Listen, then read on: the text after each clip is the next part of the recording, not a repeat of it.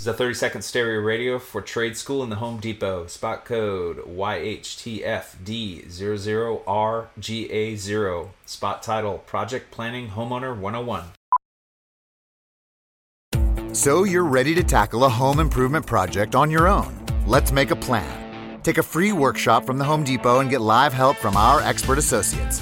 Whether you're upgrading your kitchen or overhauling your bathroom, we'll provide everything you need to get started. You'll know what to look for and what to avoid so you can take on any project with confidence. Homeowner 101 live stream workshops from the Home Depot. How doers get more done. Register now at homedepot.com slash workshops. Bring them out, bring them out, bring them out, bring them out. Welcome into the drive with AD and Raph.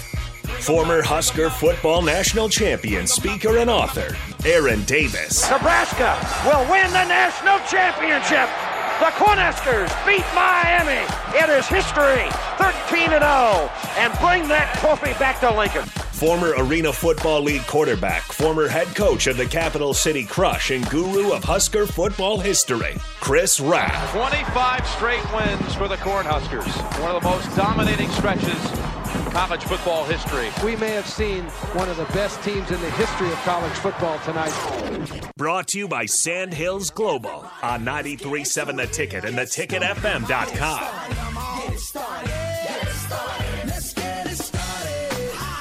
All right, everybody, we're back again. It's the drive with AD and Raph. It's Monday. Nebraska's victorious. That's what I'm talking about right there. First, tied for first place.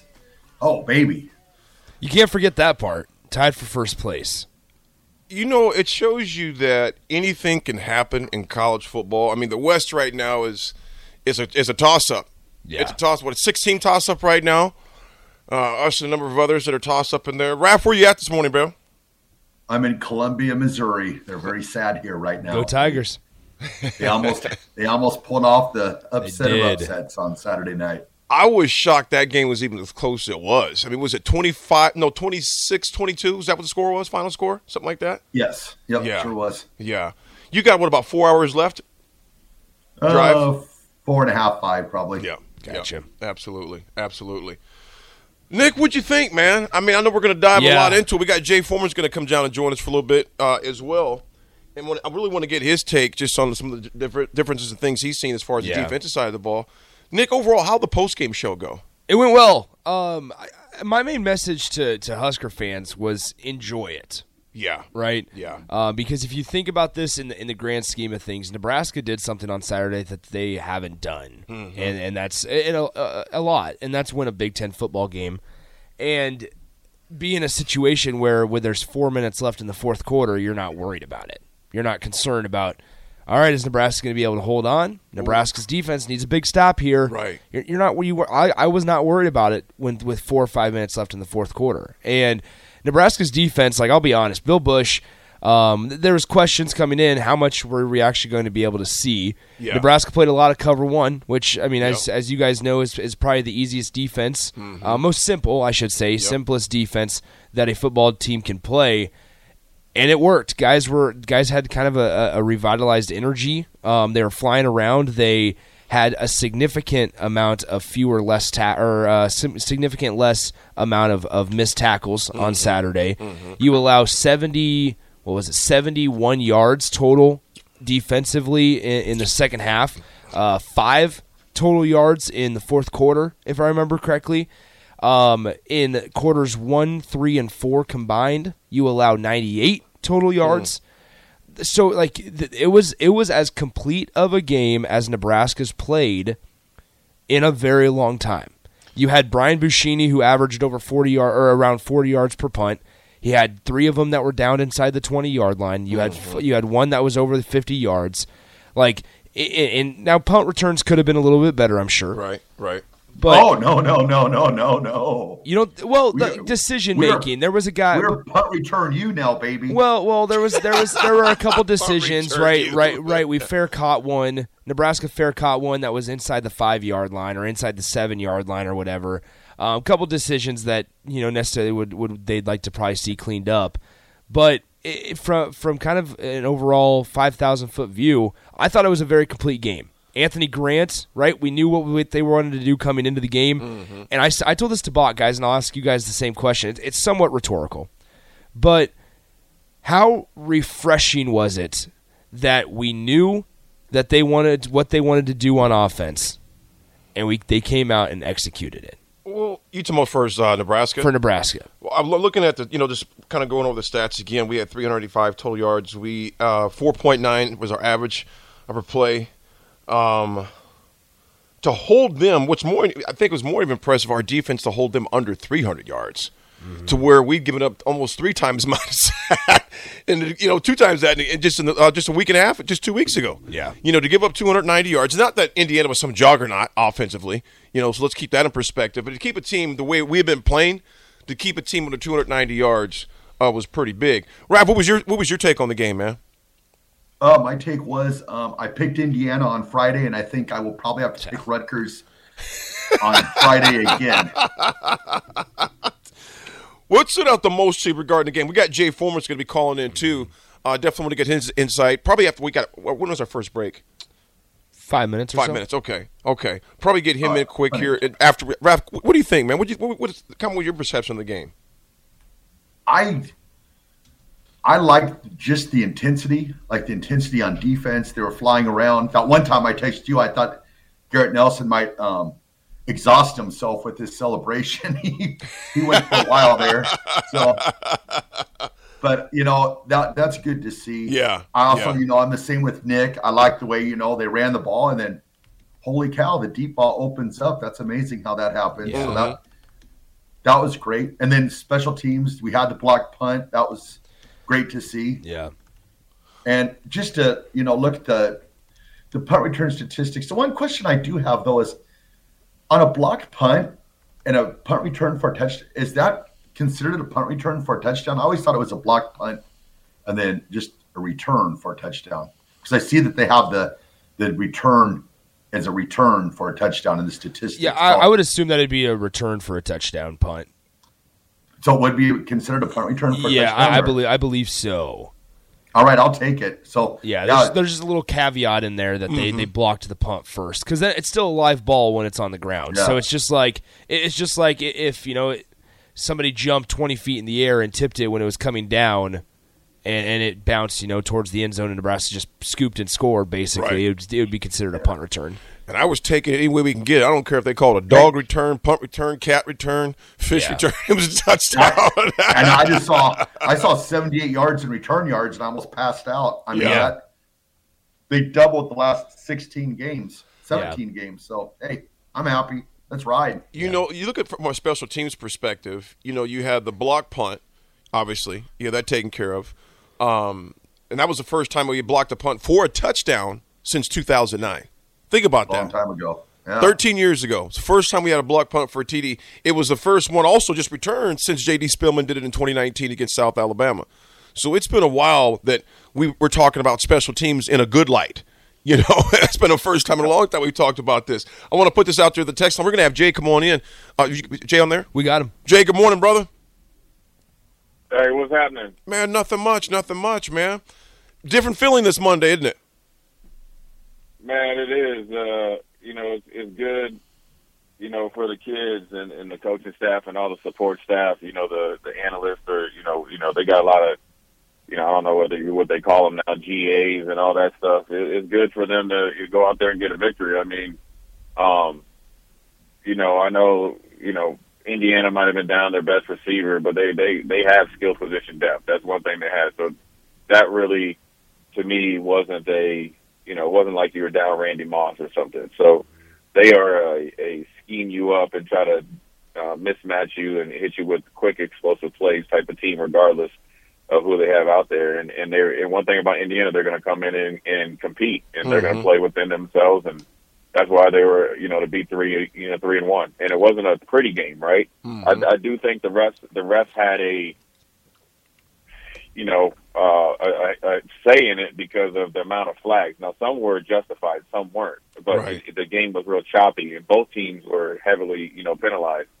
And to go into the fourth quarter, 21-21, it very easily could have been, oh, here we go again. We'll yeah. find a way to lose. We'll, we'll, you know, fumble the ball with, You know, when we should be trying to hold on, we'll do something. But you know what? I, one thing I picked up on is, uh, you know, Mickey and the whole coaching staff, well, in particular Mickey, um, you know, in the way he coaches, is, I, I think he he did something what, um, you know, a lot of a lot of people were, were hoping that you know other people would would do, and you see it a lot of times with Nick Saban. Everybody calls it like hard coaching or coaching hard or whatever. It's called coaching, but mm-hmm. what he mm-hmm. did was he coaches every day the same, but he coached this team through it. Right. You know what I mean? And and some and sometimes you have to do it. Sometimes you ha- that's what you have to do.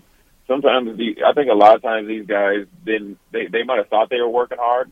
They thought they were playing hard, but they they didn't know what they don't know. You know what I mean? Right. so now I think they're starting to see, um, you know, what was being trying to be told before, and, and it was a tug of war. You know, mm-hmm. if, if, if a Jay Foreman and a Jason Peters down there, it was like, hey, dude, you, you guys need to do it this way. Mm-hmm. I mean, this mm-hmm. is the way it works. This football ain't changing. Mm-hmm. Right. And then if you got other people pulling the other way, it, it creates a, I wouldn't say chaos, but it's a tug of war mentally. And so I think that, uh, you know, it's good for them to pull out a game and, and really do something that Nebraska hasn't been able to do against a good opponent. You right. know, uh, and you know, is, is Indiana Ohio State? No, but they were able to get up by seven, immediately come out there and look like a a defensive unit, mm-hmm. stop them, get the ball back, score, stop them again against a you know against a team. So it, you know it was a good victory, and, and you know the 24 hour rule is definitely in effect for them because they got a game on Friday, and so they got to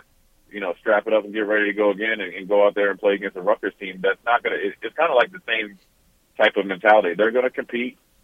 Yeah, we're better than them on paper, but they're to come and compete, and they're they're to be well coached and they're to be physical and they're gonna they they're gonna try to test what's been our kryptonite, especially defensively uh, for the last few years, and so it's gonna be interesting to see how we handle it.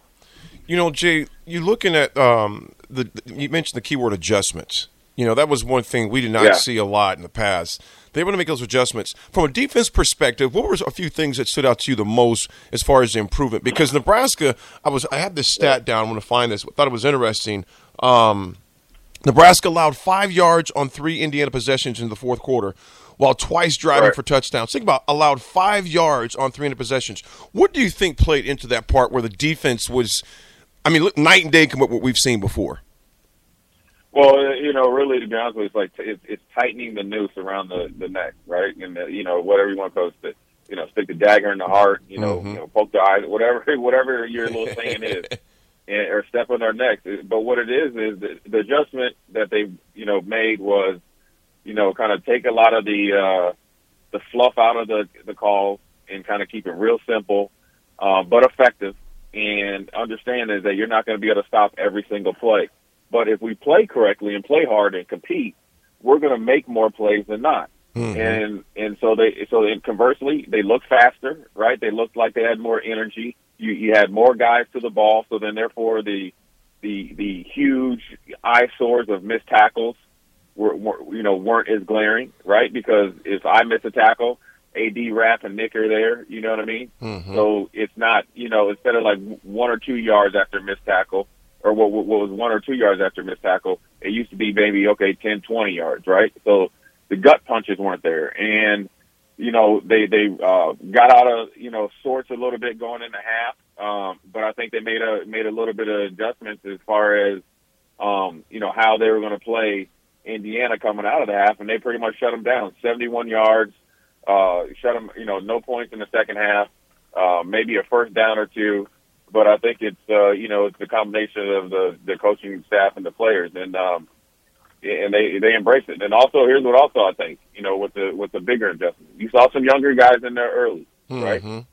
And what that did was it made some guys that hadn't been playing well a little bit uncomfortable. You saw some younger guys, Jimari Butler, come in, first plays in, makes the tackle, second, third plays in, he gets the pass breakup, should have been an interception.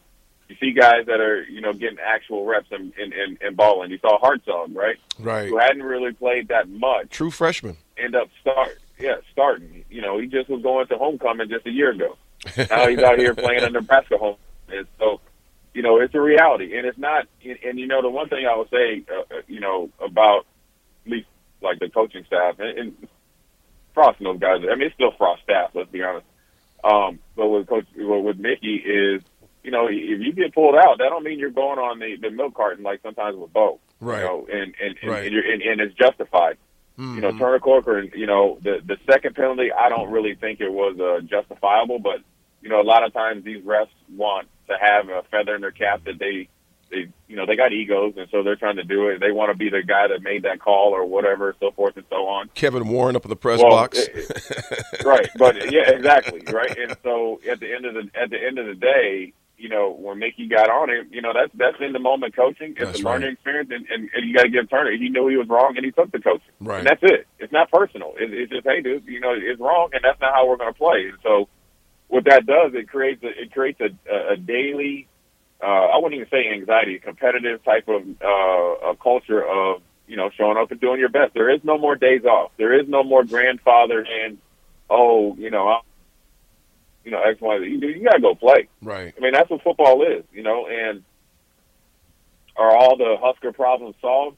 No, but I think they they're taking a you know that's a step in the right direction. I know, like, you know, the one thing about coaching, and and, and I know you guys are talking about you know Wisconsin and Paul Chryst is like it's not even what have you done for me lately. It's what are you have you done for me literally a minute ago, hmm. and what they're doing, you know, what, and so, you know, around here, oh, if Mickey can't beat Indiana off a bye week, oh, he doesn't have a chance to be a head coach, and we need to come in and scrap the whole thing. Hey, look, man, you got to have, a, you know, when there's a, you know, a saying that, you know, sometimes when I was going through stuff, my mom used to ask, I always call my mom and ask her, like, what should I do?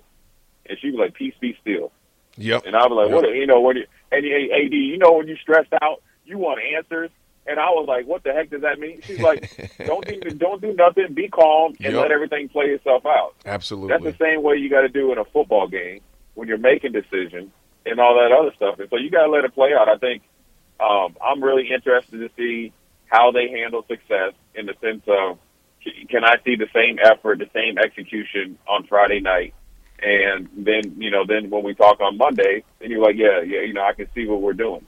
You know, I think there's some things that they can definitely clean up and get a lot better if the attention to detail is there. hmm Folks, we're on the drive. We have uh, Nebraska Hall of Famer Jay Foreman on the line with us. Definitely want to check out his show, uh, Old School with DP and Jay, starting at 4 o'clock Central Time. They'll break down more thoughts. Jay, can we get you one more segment? Yeah, yeah. One more segment, man. All right. You know it's all good in the hood. That sounds good. Folks, you're on the drive with AD and Raf. We have the Hall of Famer Jay Foreman on with us this morning, talking all things Nebraska football and sports. We'll be right back.